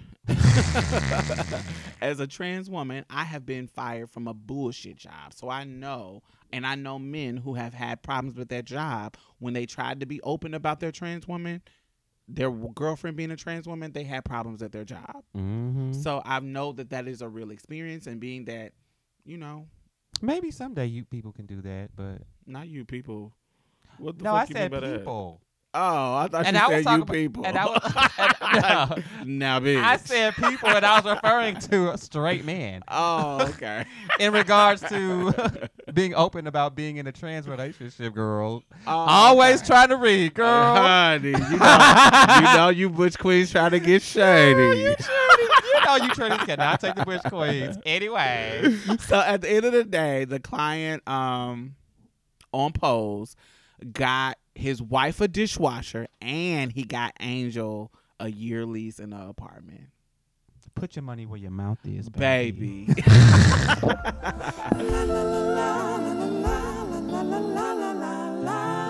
Okay, Blanca meets her ex house member, house sister at a gay bar where most of the patrons are white and gay. She was trying to convince the sister to join her house before it got hot. You know, you know, get in while the getting's good, girl, because you know we winning trophies now. Because you know Blanca slayed Elektra during the um walking in pumps, runway in pumps. Was that what? No, no, no, no, no, no, no, no. Blanca beat her in the one before that. Elektra slayed Oh, Blanca for the up yeah. and pumps. I forget what that other category was. The one in the beginning, where they it was about the outfits. She was looking like a coffin. What was that? Yeah, and then Blanca came out in the pink number. In the pink number. I wonder what was. but I don't, re- the I don't remember what category what it was. But she, yeah, Blanca slayed her in the pink number, and Elektra was feeling some kind of way. So there, she's feeling like, oh, we winning trophies now. I beat Elektra, so hey, you better get in. She's trying to convince her to come. Um, and then the girlfriend says, "Girl." I'm not about to come over to your little whack ass house, girl. I, I'm um and and and Bianca Blanca is telling her like, girl, you ain't loyal to her. She just looks down on you. She was like, no, I'm not loyal to her, but by being aligned with her, I'm winning trophies, baby. right? She said, "Girl, Right, and so this kind of gives you a, a glimpse into the two type of people that's in the ball scene. Like it's the kind of people who are loyal to their family because they're looking for family and they're looking for that level of togetherness and loyalty. And then you got the people in the ball scene that are loyal to you and looking for a come up. That's right." And that's not just in the ball scene, that's shit everywhere. If you think about it, there's always somebody who's loyal because, oh my God, I ain't got no family and you guys are my family. And then there's the ones like, oh my God, they got me a place to stay. I'm I'm loyal till I can move to another place. I met a That's lot of people like that when I was in so have. I. So have I. So have I. So so they're in this bar and you can tell the rest. Um, well, what, what, what, we're talking about the the scene with the friend, or Mhm. well, basically, she was just like, you know, girl, join my house. and she No, no, no, not that scene. The rest of it. Um Because when you about to oh go- they got thrown out. right. Yeah, the white man threw them out, honey. So start that. Say I'm. I'm gonna delete all that. So start explaining what happened in regards. She asked for a drink. They didn't. That stuff. But hold on. So they asked her for a drink, or she asked for a drink, and then they said, I forget what was said. What was said to her? That he said that that this is a club for. I can. I can do it.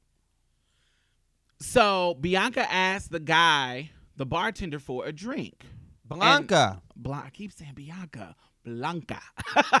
Blanca asked for a drink, and the girl had the other the other house sister had said, "Girl, you know they don't like our kind here. Why?" oh, she did say that. She did. See, Like- I had for I had I couldn't remember exact. I knew there was some dialogue, Mhm. but I couldn't like, remember verbatim. They Okay. don't serve us. Yeah, please. You're, yeah. They don't serve us, and so she was like, "Child, I'm coming here to celebrate. I just beat Elektra, and I'm coming here to celebrate. Right. Come on, stop being." Wait, now hold on. So this was like the second time. This particular time is the first time. This was the first time. Yeah, Because it happened like okay, so I'm She getting kept the times coming mixed back. up. Yeah. So she asked him for a drink, and he was like, "Well, the first one's on me, but um, I, you know, I already got niggas asking me, is this um Drag, night. Is Yes. this Yes, drag yes, yes, night yes, yes. club?"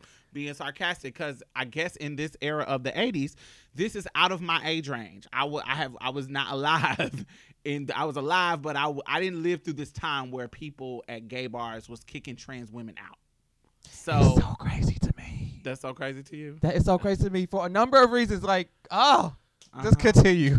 Why? Go ahead. Why? Is it I crazy? mean, come on now. Like, it's just crazy how things play out. Like, So basically, you, would okay, yeah. So basically, they would not serve Blanca because she was trans at this gay white bar. And so she kept coming back. Like they would kick her out, like literally kick her out. Like throw her place. Like, out. call the police on her. She ended up getting locked up, and we'll talk about that later. But she ended up getting locked up because the pol- they called the police on her to get her out of this gay bar. And in one of the scenes, there was a black dude in there, and Ugh. I- I'll talk about it later. Oh, so, so, so. I hate black gay men like that. oh wait, my wait, god. yes, okay. right. So, so it is strange. It's strange to us because we did not grow up in the era where um trans women were kicked out of gay clubs. I have never seen that. Now, there are certain bathhouses that will not let trans women in. Uh, All bathhouses. Yeah, so Don't know bathhouse let no trans women in. N- Women at all. Yeah, so I I I have ex- I haven't experienced being kicked out of a bathhouse or not gaining entry because me as a trans woman in the era that I grew up in, we didn't want to go in bathhouses. I didn't even know trans trans women like there were any that wanted to do that until Yeah. very very recently. Recently, yeah, I Like, didn't want to go. I was like, don't oh, they be- go in a bathhouse Yeah. because it's nothing but gay men that go in there, and I at that time I, the whole rules about sex and Mhm. that kind of stuff. And you know, I, I like that's for the gays. That's not for me. That's I don't want to be in there with all them gays. And of course, I would use the faggot word. Um, I don't want to be there with all them faggots. so I would get into all of that. And I didn't have any. I didn't think about gaining access to a bathhouse because I didn't care. I don't want to be in there with them nasty ass floors and some jacuzzi and niggas fucking and coming on the floor. And Ah, ah, ah, ah, ah. no, I didn't even want to be in there. Mm. Especially my at the time, my young ass a fucking prude. Like I was a prude. Like I looked down on prostitutes. I looked down on I looked down on everything between eighteen and twenty three. Baby, Life said, oh, okay. and then life said, boom, boom. Here you go. The hammer of humility. Boom. so so anyway, so I wanted to talk about um racial segregation of bars, the history of racial segregation in bars, and how queerness pushed and creeped the narrative to something different. So prior to the 80s era in gay bars, cops didn't allow them to congregate freely. They would raid gay bars and and and harass gay men and or gay queer people altogether. And the consequences wasn't just harassment or like a night in jail. They could actually get fined and throw thrown in mental institutions because let's let's not forget that the APA, the American Psychiatric Association, took homosexuality off of the books as a mental disorder in the ni- in 1973. So getting so getting busted by the police and um getting thrown in jail and fined for homosexual acts and shit like that could really give your hateful family the ammunition it needs to put you in an institution That is tired. But it's the real shit. They like they could like, oh my god, you got busted. So finally, I can take your gas and put you in a home and forget you. Right. I can put you in a one flew of over the cuckoo's nest type of place, and you just be stuck in there. Bye bye. And until you start acting like a man, you can't get out. And it was worse for queer women because we know that oppression is racialized and gendered. So if you are a black queer woman going into an institution, you would be lost in there. People would be molesting you. People would be fucking taking advantage of the whole situation and keeping you locked up. In these days, institutions were an arm of white supremacy. They were an arm of this prison industrial complex that we talk about today. So it wasn't just teasing and harassment, it could really turn into real dire consequences in this day and time. So also remember that in June 1969, the Stonewall riots got sparked because the police kept raiding, the police kept raiding the spot. They kept harassing people. It was the rebellion of Stonewall trans patrons our namesake, Marsha P. Johnson, Sylvia Rivera, Major Griffin Gracy, they all were there and they stood against the police brutality and changed the tone of the city in regard of the queer folks and the freedom for them just to assemble without any harm. Like they fought for this black and Latina trans women fought to change this whole scene in 1969 right? That's right. And it doesn't surprise me that it was black and Latina folks who got it popping because they were they this is what they were used to. What else was going on in the 19, in the late 1960s? In the late 1960s, Mm-hmm. uh, racism. The civil rights. Yeah. No, racism was going on everywhere. I mean, that's what I meant. Before then. I was But- trying to like think and respond really quickly. in the 1960s, the civil rights movement was going on. Right. It was at its peak. It was in its upheaval. So they we they were they had examples of shit going on and that we don't deserve this. Like we Mhm. it's not appropriate for us. So the black and Latinos was already in their fields about all the racial shit that was going on. So But Mhm. but what's but like the white gay men they, they like it it's they still do it even if they're gay like though they still oppress Right. like you're oppressing the people who gave you your rights to do what you're doing now and you're still oppressing i know i don't i just kind of that just randomly popped in my head Mhm. white men just oppress naturally so i don't know i just it's just a part of them. it's You just a part of them So we'll get to that. so going back to the subject of bars. In the South, during the many decades of Jim Crow, segregation, and the renaissance of white people fuckery, there were like juke joints, ramshacks, speakeasy, barrel houses that was tucked off in the rural and city areas of the African American community. And this is where they would go to dance, drink, have fun. and socialize and just get their life out of the eyes and the ears and the gaze of white motherfuckers. Okay? And from the disapproving members of the black church because they want shit with their respectability politics.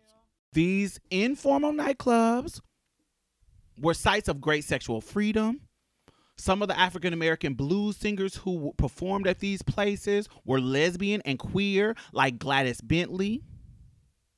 And their songs even celebrated sex between women. And you know, who it- the songs back in this era. That's so. But we saw this. We saw a glimpse of this. Guess what? In what movie? Are we talking about the movie about the uh, what was her name? The big fat jazz singer girl. That's Gladys Bentley. But what movie, popular culture movie, did we see this type of culture in? And what type of culture? This type of culture that I'm talking about: backwoods, juke joint, um, woman lead singer. The color purple. Exactly. So we saw this. We saw this. This what what I'm talking about in the color purple. Did y'all know that was the answer? Shug Avery. I hope y'all did. So Shug Avery was a queer woman. She was cast out by the black family because she was oh, getting, getting, was getting some dick. But she, just like her daddy was the lead preacher and singing at the church, she was the leader of this group of people. But you know, and it was. I think it was because of the whole like societal way of thinking about lesbianism or whatever. Like when I saw her and Shug interacting the way they were, little kiss here and there. Like I was Mhm. like, oh, I guess that's just what girls do, and I never thought nothing else about it. But it was a moment. It- Mhm. Alice Walker was brilliant in her delivery in giving us this peep into this culture. So when queer people and trans people, due to their nature of society disinviting them, we are always in the undercurrent, therefore always in the trenches of change when it comes to this country. So when we see this scene with Blanca getting kicked out of this white gay bar in the 80s, 20 years after Stonewall. Clearly, the history was erased and not told right if these white racist faggots could have forgotten.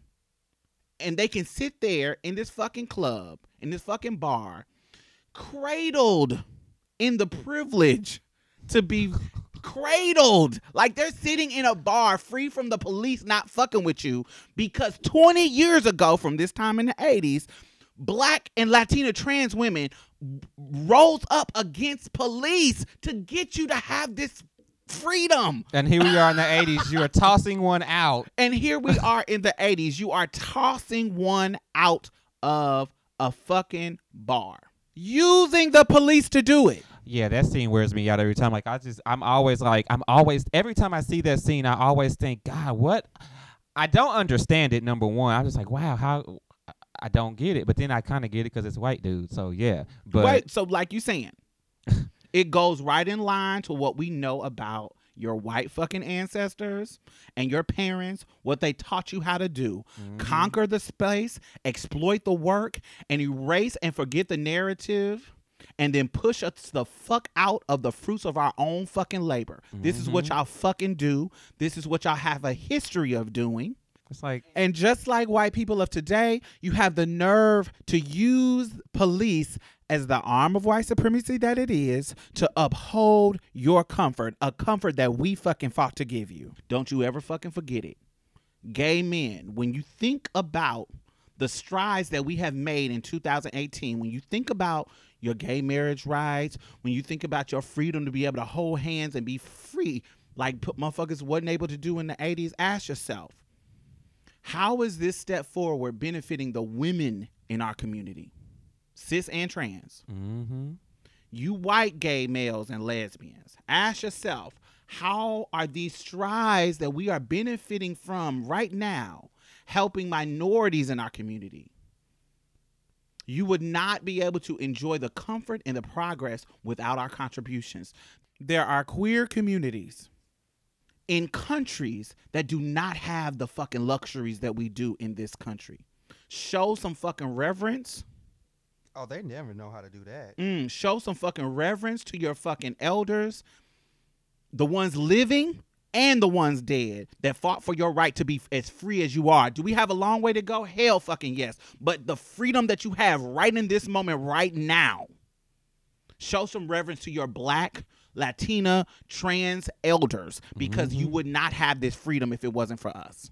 And let's not forget that Marsha P. Johnson was a dark skinned, clocky drag queen trans woman. Right. Homeless. That's who sparked the change for you. That's right. And she wasn't the pretty passable type that would get her tens at the ball either. Come on now, tell somebody.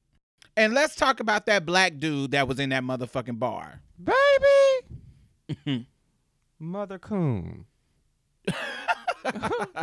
we know, let's let me say this. One thing that black men and black trans women have in common is that we are fetishized by our penis. Right? Mm-hmm.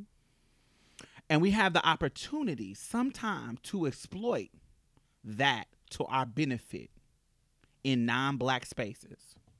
BBC gives you access to whiteness.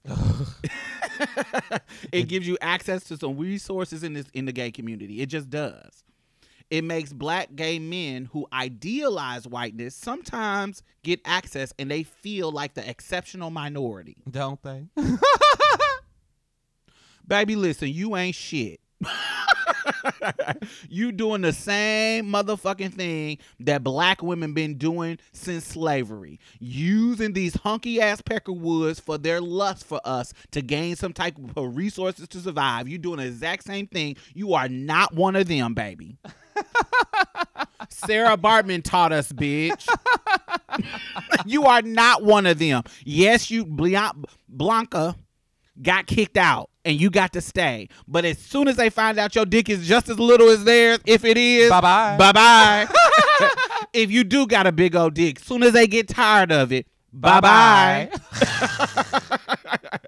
you and soon as they get mad at you, you know what they gonna call you? Nigger. Nigger. May throw a monkey in there or something, Uh, but may throw a monkey or a coon or a spade or something in there on your motherfucking ass. but nigger definitely. Definitely. So don't think you motherfucking special because you got access to these motherfucking spaces. Because you not one of them. Baby, I can't tell you how many times on grind. As soon as I tell somebody one of them old white Casper the Ghosties I wasn't interested, baby. Oh well, you're just fuck you, nigger, nigger, fuck you, Mhm, fuck on you, nigger. Grindr, But you just anywhere. said I was so beautiful, so sexy, so this, so that. You just said I was exotic. I was a different kind of now black I'm a, girl. Now I'm monkey nigger, nigger monkey. faggot shemale. Oh, okay.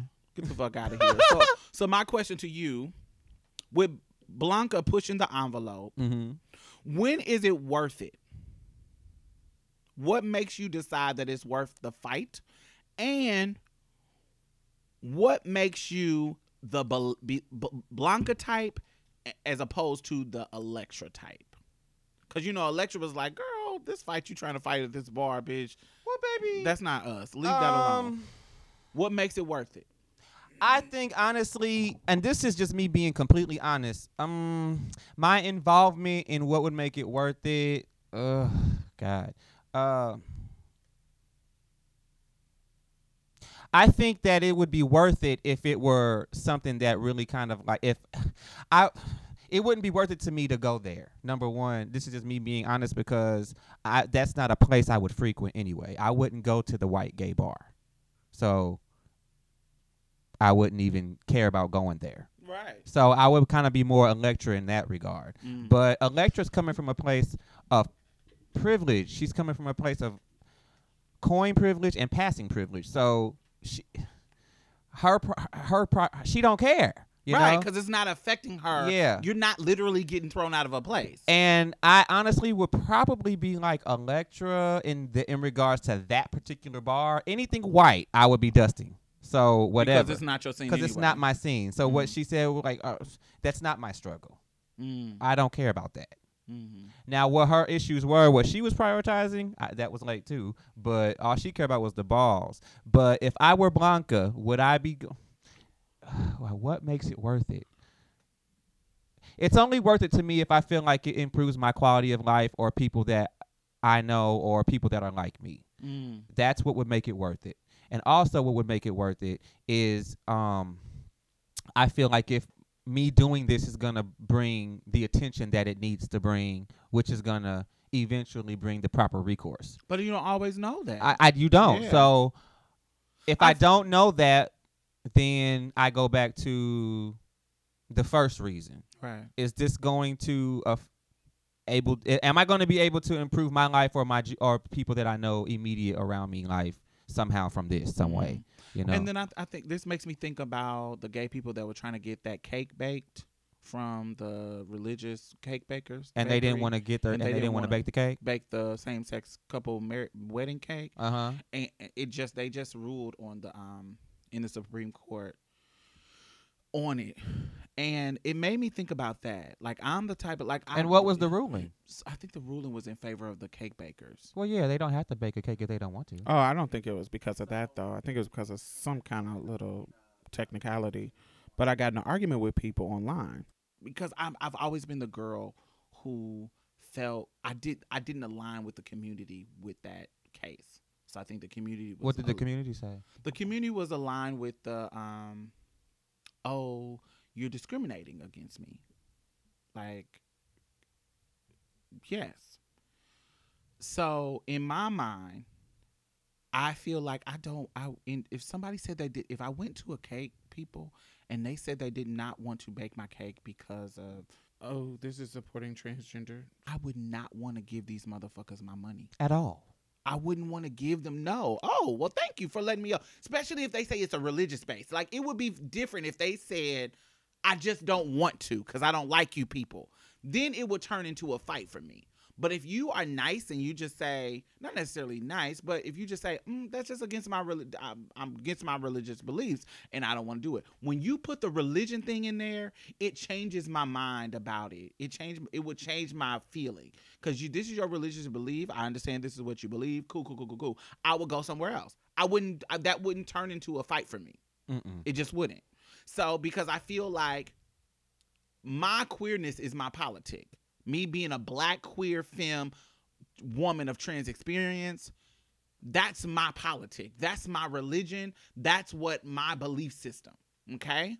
So if some if I had a bakery and some people came with whatever, like some motherfucking Trump voters came or some fucking um you know, bro, they're having a fucking bromance and they're fucking trying to say it, not necessarily about Trump, but some kind of sexist shit that they want to put on their cake, or some kind of racist shit that they want to put on their cake, some type of um, anything that they want to put on their cake that I feel offended by, and you come and say, I want to make this cake, I want you to make this cake for me, I want to have the right to say no. Right. I want to have the right to say no. I don't want to do this fucking cake for you. Go somewhere else.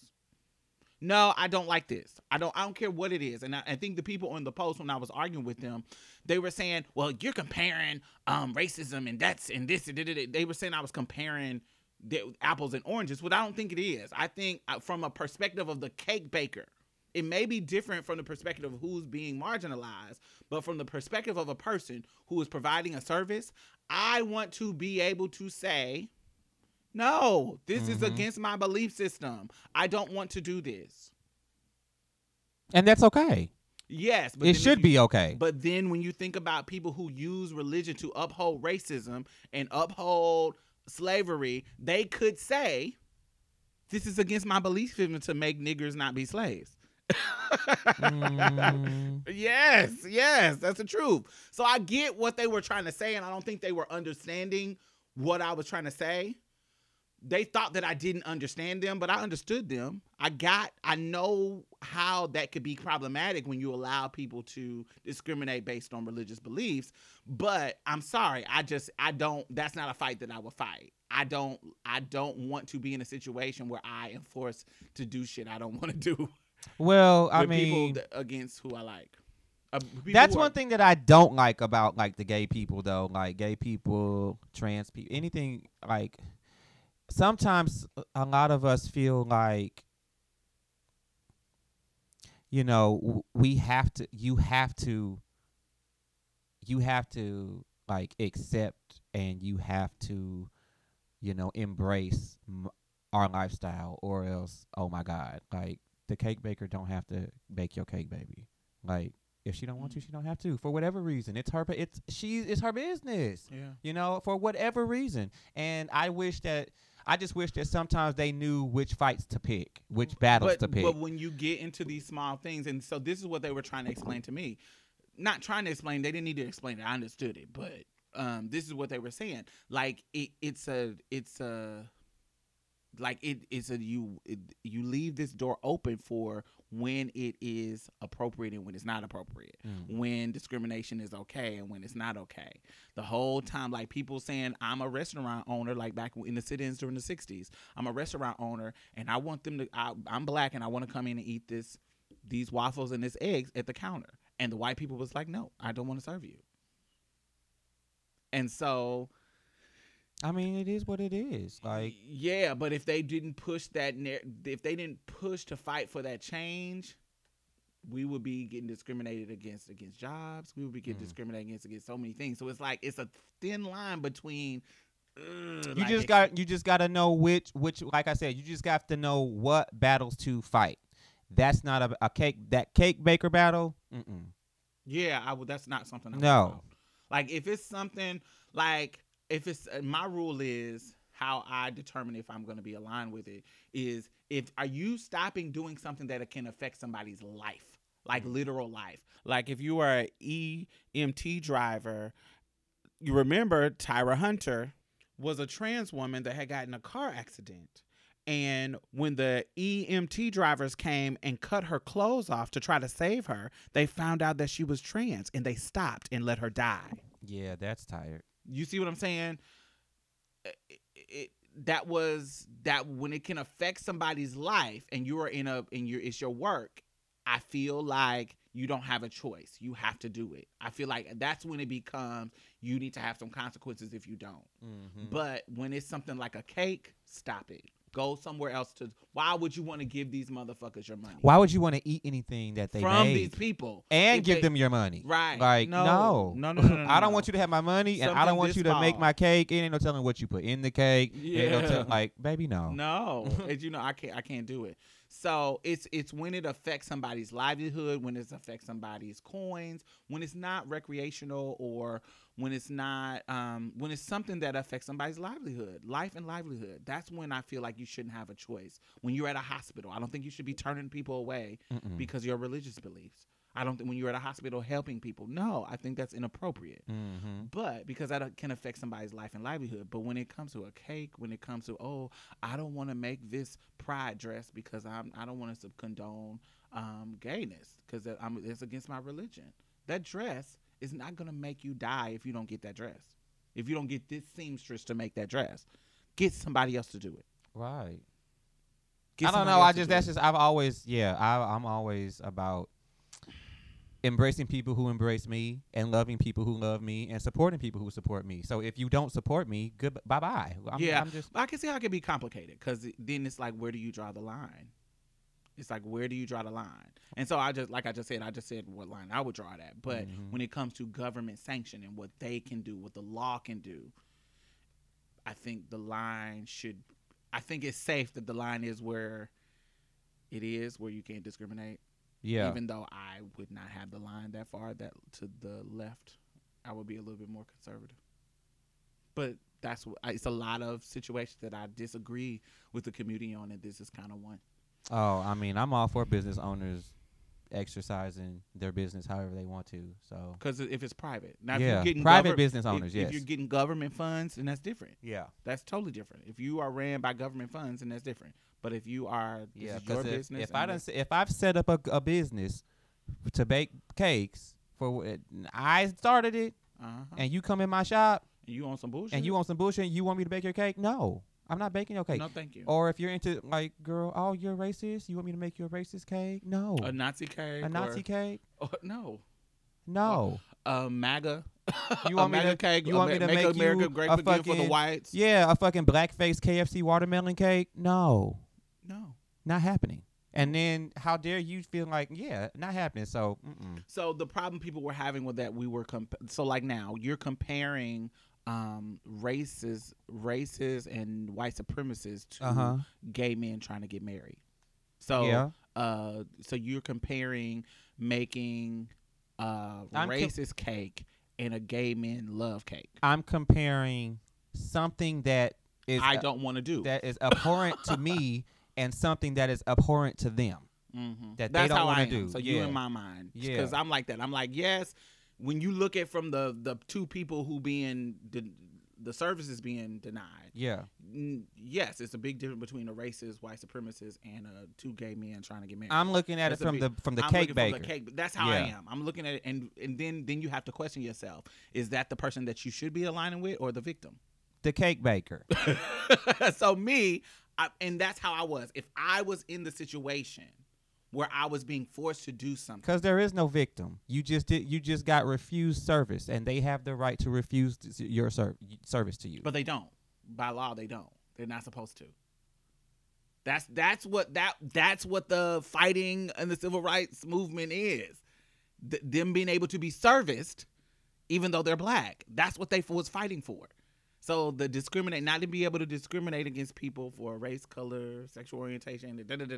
Oh no, that should still be able to do that. you are late. Y'all better hope I don't ever get a cake baking company. Ain't no cakes going out. it's gonna be pretty cakes. That's Pretty it. cakes. No, no racist cakes. no. Right.